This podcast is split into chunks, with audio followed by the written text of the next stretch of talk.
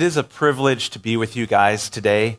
Um, you know, as was mentioned, my family is here, so my wife Trish and my son Ethan and daughter Emma are with us today, and I'm thrilled to have them with us. It's, like I said, a privilege to be with you, and, and I'm, I'm glad to jump in. We are all learning, so I'm not coming from this as one who has arrived by any means, but we're going to learn from God's word together. Wisdom guides all family relationships as we honor God and honor one another. Now, wisdom begins with the posture and the mindset of the fear of the Lord. So, what is the fear of the Lord? Uh, for starters, it's the acknowledgement that God is all knowing, that He is all good, that He is the creator, sustainer, and redeemer of all that He has made, and that His ways are best. So, today, as we explore the wisdom from Proverbs on marriage and family relationships, we must also acknowledge some of the most important points. First off, is that God created the institution of marriage. And that also God created family and all of the relationships within it. Let's start by looking at wisdom in the family relation in the, in the marriage relationship. And this does apply also to those looking forward to marriage, to gain that perspective um, of marriage from God's word. Pro- Proverbs 3, verse 3 says, Let love and faithfulness never leave you. Bind them around your neck, write them on the tablet of your heart.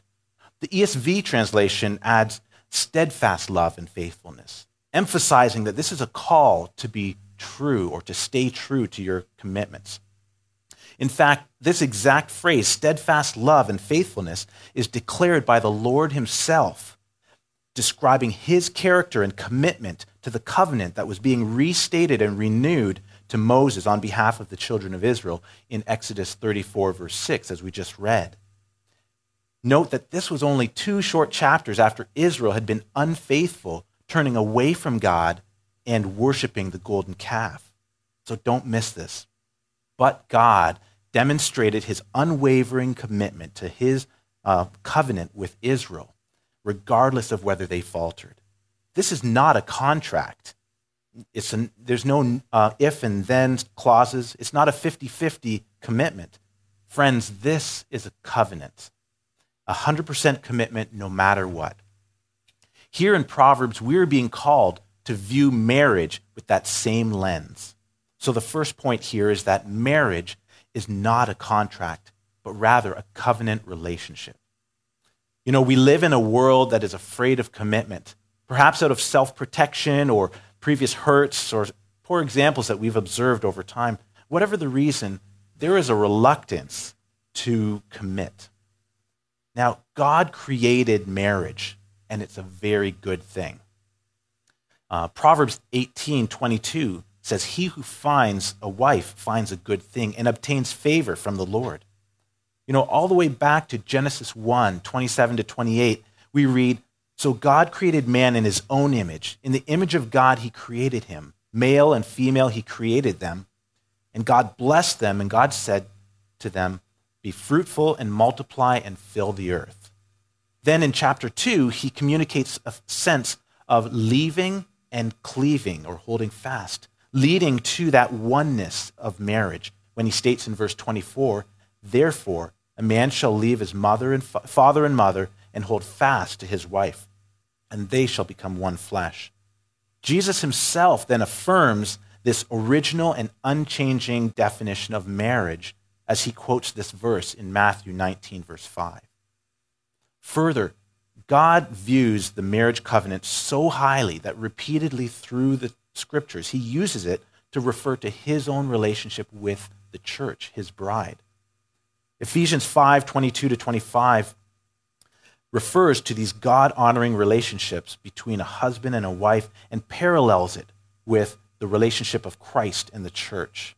In this covenant relationship, the wife is called to trust and respect her husband, whereas the husband is called to love sacrificially, to lead courageously, and to build her up, supporting the wife as she flourishes and shines. It actually says, present her in splendor. So understand that marriage is a covenant relationship, an all in commitment, and that it is worth pursuing, preserving, and when damaged, it's worth repairing and even sacrificing for, with the goal of oneness in Christ. And out of that, Proverbs continues to provide practical wisdom as to how husbands and wives can pursue God honoring relationships towards that goal. First off, there are a number of proverbs that speak against quarrelsomeness. Proverbs 19:13, 21:9, 21:19 and 25:24 are just a few that mention this. For example, Proverbs 19:13 describes the effect of a quarrelsome spouse as a, a continual dripping of rain. Now, it identifies it in the text as the wife, but this could certainly apply to either spouse.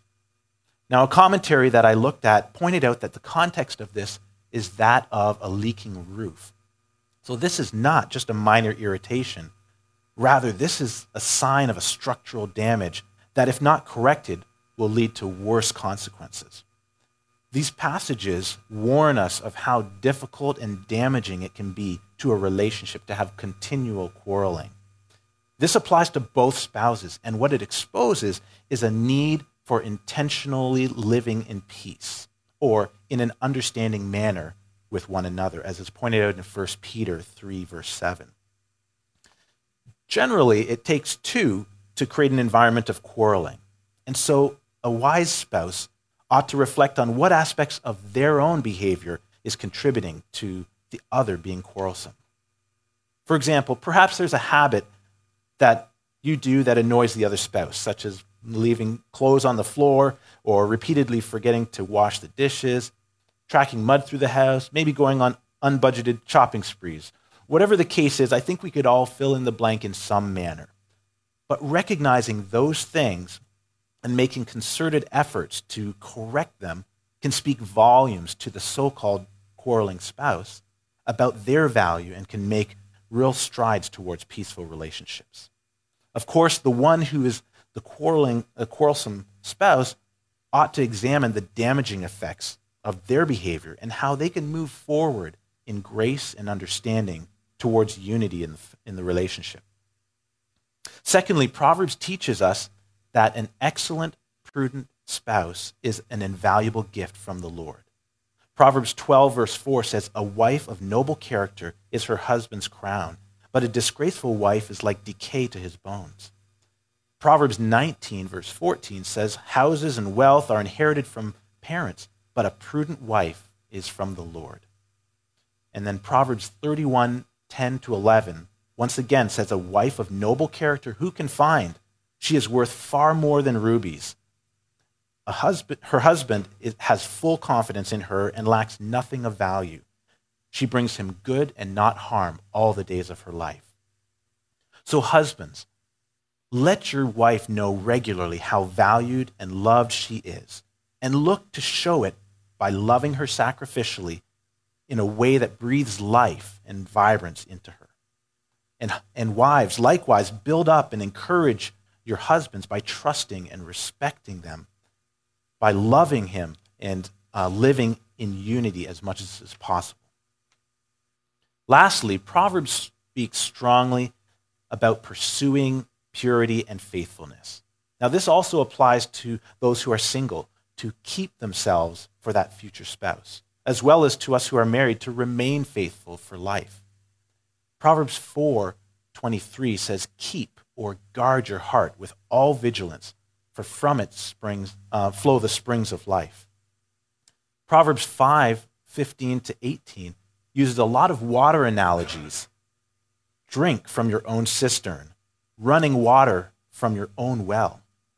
Should your springs overflow in the streets, your streams of water in the public square?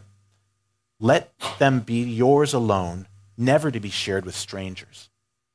May your fountain be blessed, and may you rejoice with the wife of your youth. This picture of water represents the nourishment and satisfaction, both emotionally and physically, that is to come only from your spouse. The next verse even speaks of being intoxicated always in her love. So perhaps the spark needs to be reignited in your relationship. But let's purpose to make our spouses the object of our affection and of our study. for example, this week, how can you express your affection and appreciation for your spouse in a fresh way? How can you communicate that they are an invaluable gift from the Lord? Furthermore, what is something new that you can learn about your spouse? So, what Proverbs and the rest of Scripture are telling us about marriage is that, one, marriage is a covenant relationship created by God. Secondly, that through wisdom, love, and respect, we are to pursue a God honoring marriage relationship. And thirdly, only in the boundaries of marriage are we free to rightfully express and receive intimate love. Of course, there's much more that we could learn from Scripture regarding marriage. But we're going to turn the page, so to speak, at this point and, and look at Proverbs and what it instructs and warns us about relationships between parents and children. As a reminder, Proverbs is primarily written from the perspective of a father lovingly instructing and warning his son. However, the principles are generally more broadly applicable to the various family relationships. Also, note that Proverbs is packed with principles that, when applied, tend to have certain results or consequences, as the case may be. But what Proverbs is not is a cookbook. Proverbs is not a formula. It's not even promises that guarantee a certain outcome. Just as marriage is challenging and requires reliance on God and on His principles in order to navigate it well, parenting requires the same.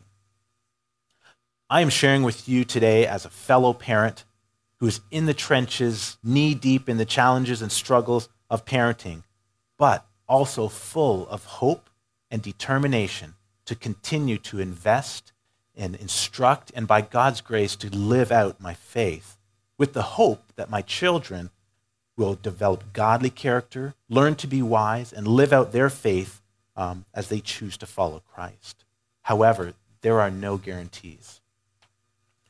Wisdom for parents starts with instruction and training. Proverbs 22, verse 6 says, Train up a child in the way he should go, and when he is old, he will not depart from it. That's the ESV version. This doesn't mean to predetermine your child's future profession or to plan out the next 20 years of their life the way that you see fit. The essence of this training in the way they should go is referring to God's way. So, parents, point them to a relationship with Jesus, instill godly morals and character, encourage spiritual disciplines, provide regular opportunities for serving others, whether in the home or beyond, and live out your faith authentically and in humility in front of them. You know, when I was a teenager, I distinctly recall a moment at an annual missions conference at our church. The keynote speaker that year put forth a call a challenge to the parents to get up out of their seats and to walk to the front of the church if they were ready and willing to give over, or in a sense, dedicate their children to the Lord, whatever and wherever that may lead. The next moment impacted me deeply as I watched, without hesitation, my parents, among others, walking forward, publicly declaring, Lord, our children are yours. Help us train them up in the way you intend them to go, and we will release them to your service. Parents, don't underestimate the impact that living out authentic faith can have on your children. And pray consistently for their faith, that it would not only take root, but that it would flourish. Next, Proverbs talks about loving discipline. Proverbs 13, verse 24 says, Whoever spares the rod hates their children, but whoever, um, but the one who loves their children is careful or diligent to discipline them. Proverbs 22, 15 says, Folly is bound up in the heart of a child, but the rod of discipline will drive it far away. Proverbs 29, 17 outlines some of the possible benefits of consistent discipline that the diligent parent may eventually enjoy and states, Discipline your children and they will give you peace or rest, and they will bring you the delights you desire. Proverbs mentions the rod of discipline a number of times, and although it's beyond the scope of this message to delve deeply into this topic, I do believe that we can learn about God's heart and set guiding principles around discipline. Hebrews 12, 5 to 6 states, My son, do not make light of the Lord's discipline, and do not lose heart when he rebukes you, because the Lord disciplines the one he loves, and he chastens everyone he accepts as a son. The writer of Hebrews goes on to reveal the intent and the purpose of godly discipline in verse 10 to 11, stating, They, the parents, disciplined us for a little while as they thought best, but God disciplines us for our good, in order that we may share in his holiness. No discipline seems pleasant at the time, but painful. Later on, however, it produces a harvest of righteousness and peace for those who have been trained by it. From these passages, we can see God's heart that discipline is necessary and is intended to bring about repentance and godly character. Discipline must be delivered in love and not in anger. This communicates that one is loved, safe, and cared for. One helpful resource that we've used in our family is called Discipline That Connects, which uses a balanced approach for the parent to communicate four messages to the child. As we correct them, we must communicate you are responsible for your actions. Through coaching, um, we can help them realize that you are called and capable. And in these moments, it's crucial to connect with them, communicating you are loved no matter what. All of this with the foundation that you are safe with me. Trust me, it's not a formula and it doesn't always go great. But this and other resources can help us to see and to treat our children as God would. In these last moments, let's look at the wisdom for children and how their responses impact the family. Proverbs 1, verse 8 says, Listen, my son, to your father's instructions, and do not forsake your mother's teaching. Proverbs 3, verse 1 says, My son, do not forget my teaching, but keep or obey my commandments in your heart. So the goal here is heartfelt obedience, not just outward compliance. Many other proverbs speak of the urgency and the value of getting wisdom and insight. Proverbs 2, 1 to 5, Proverbs 4, verse, verse 5, and, and more. However, there are warnings warnings against foolishness and folly. As we see in Proverbs 10, verse 1, it states, A wise son brings joy to his father, but a foolish son brings grief to his mother. Also, in a contrasting proverb, there is a warning against um, rejecting correction. Proverbs 13:1 says, "A wise son heeds his father's instructions, but a mocker does not respond to rebukes." Lastly, there are warnings against keeping bad company. In Proverbs 1, uh, starting in verse 10, it reads, My son, if sinful men entice you, do not give in to them. So I present this slide to you um, only for the purposes of illustration and a picture that might help us to communicate and summarize what Proverbs teaches about the way in which patterns of behavior tend to lead to certain results. Please know that this is not a formula, and it's not a guaranteed cause effect relationship, but rather principles of wisdom from God to guide us. So, as parents, the hope is that as we lovingly discipline and diligently instruct our children, that this would hopefully produce lasting character, a sense of being loved and, and having security. Children have a choice as to heeding that warning. And as they do so more, they gain wisdom, and their actions lead to honoring parents, listening, obeying, even seeking more wisdom. And over time, this can lead parents to experience joy, delight, um, rest, and even legacy as these principles are passed on to the next generation. But no, there are choices that can be made, and repeated and pattern, patterns of um, foolish choices can lead the, the other direction to shame and disgrace. And so Parents and children, we all make foolish choices at times, but my prayer is that we would be drawn to the way of wisdom in the fear of the Lord, in order that we would honor God and honor one another.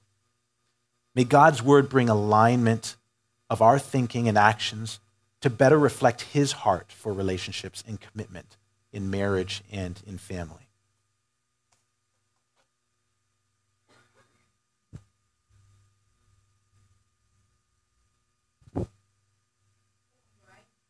As I listened to you this morning, I was reminded of kind of that dynamic nature of the relationships that we're in.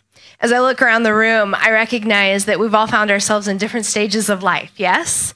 Um, we're all walking through different seasons. We all are facing uh, different challenges and we're celebrating different milestones. And that's kind of the beauty of, of being a part of a church family, is that I can stand where I am and look up to the eyes of someone who has walked through those moments and also look behind me and see others that I can help along the way. And so, in the midst of that dynamic nature of our relationships, I just want to take a moment to be reminded that this wisdom that we find in Proverbs, these truths that we find in God's word, um, are guidance for all of our relationships as we honor God and as we honor one another. You know, specifically, I think of the statement that, that Dwight made. He, uh, he stated that our authentic faith will have an impact on our children. But I would venture to say that our authentic faith will have an impact on many others as well. So, as we uh, sit here at the end of our message, I want to invite you to take some moments to think upon the things that have been shared Think about the things that we've talked about today and apply to your heart what God is calling you to do. What has the Holy Spirit been prompting in you this morning? And consider this question How can we better honor God and honor others? How can we better honor God and honor one another in our relationships? How can we better honor God and honor one another in our relationships? We're just going to take a prayerful moment to reflect on this question. And my goal is that as we wrap up our service today, we won't have a list, a list of things that we want to do, but we will know clearly what God is calling us to do and calling us to apply in our homes and in our lives. So let's just kind of take a moment of, of guided prayer as we reflect on this statement. God, we come to you and we ask, Lord, how can we honor you? How can we honor you through our relationships with one another, Lord?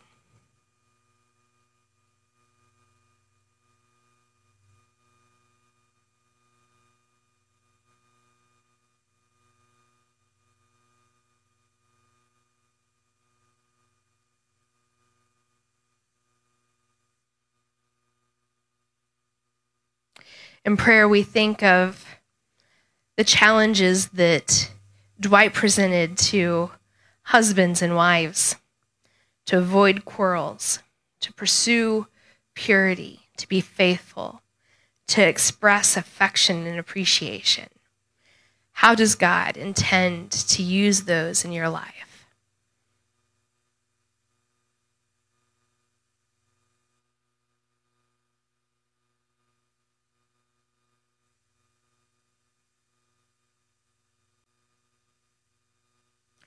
As parents, we were challenged to live authentic faith and pray for the faith of our children and to pursue instruction and discipline in our home. How is God calling you to apply this wisdom in your homes?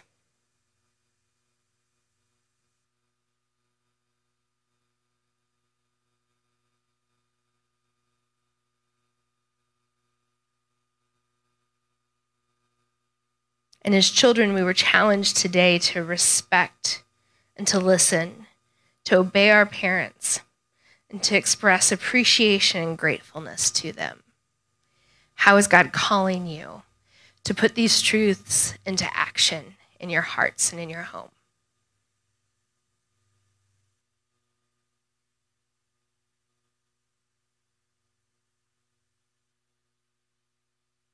And so, Lord, we come to you today, God, and we thank you for your wisdom, your word that guides us and that leads us, that is true in our homes, in our families, Lord. It's true everywhere we go. And so, Lord, we take this wisdom today and we endeavor, Lord, to use it, um, to place it into action, and to take the next steps that our children, that our parents, that our neighbors, our friends might see you, know you, and come to love you through our obedience to you. In Jesus' name we pray. Amen.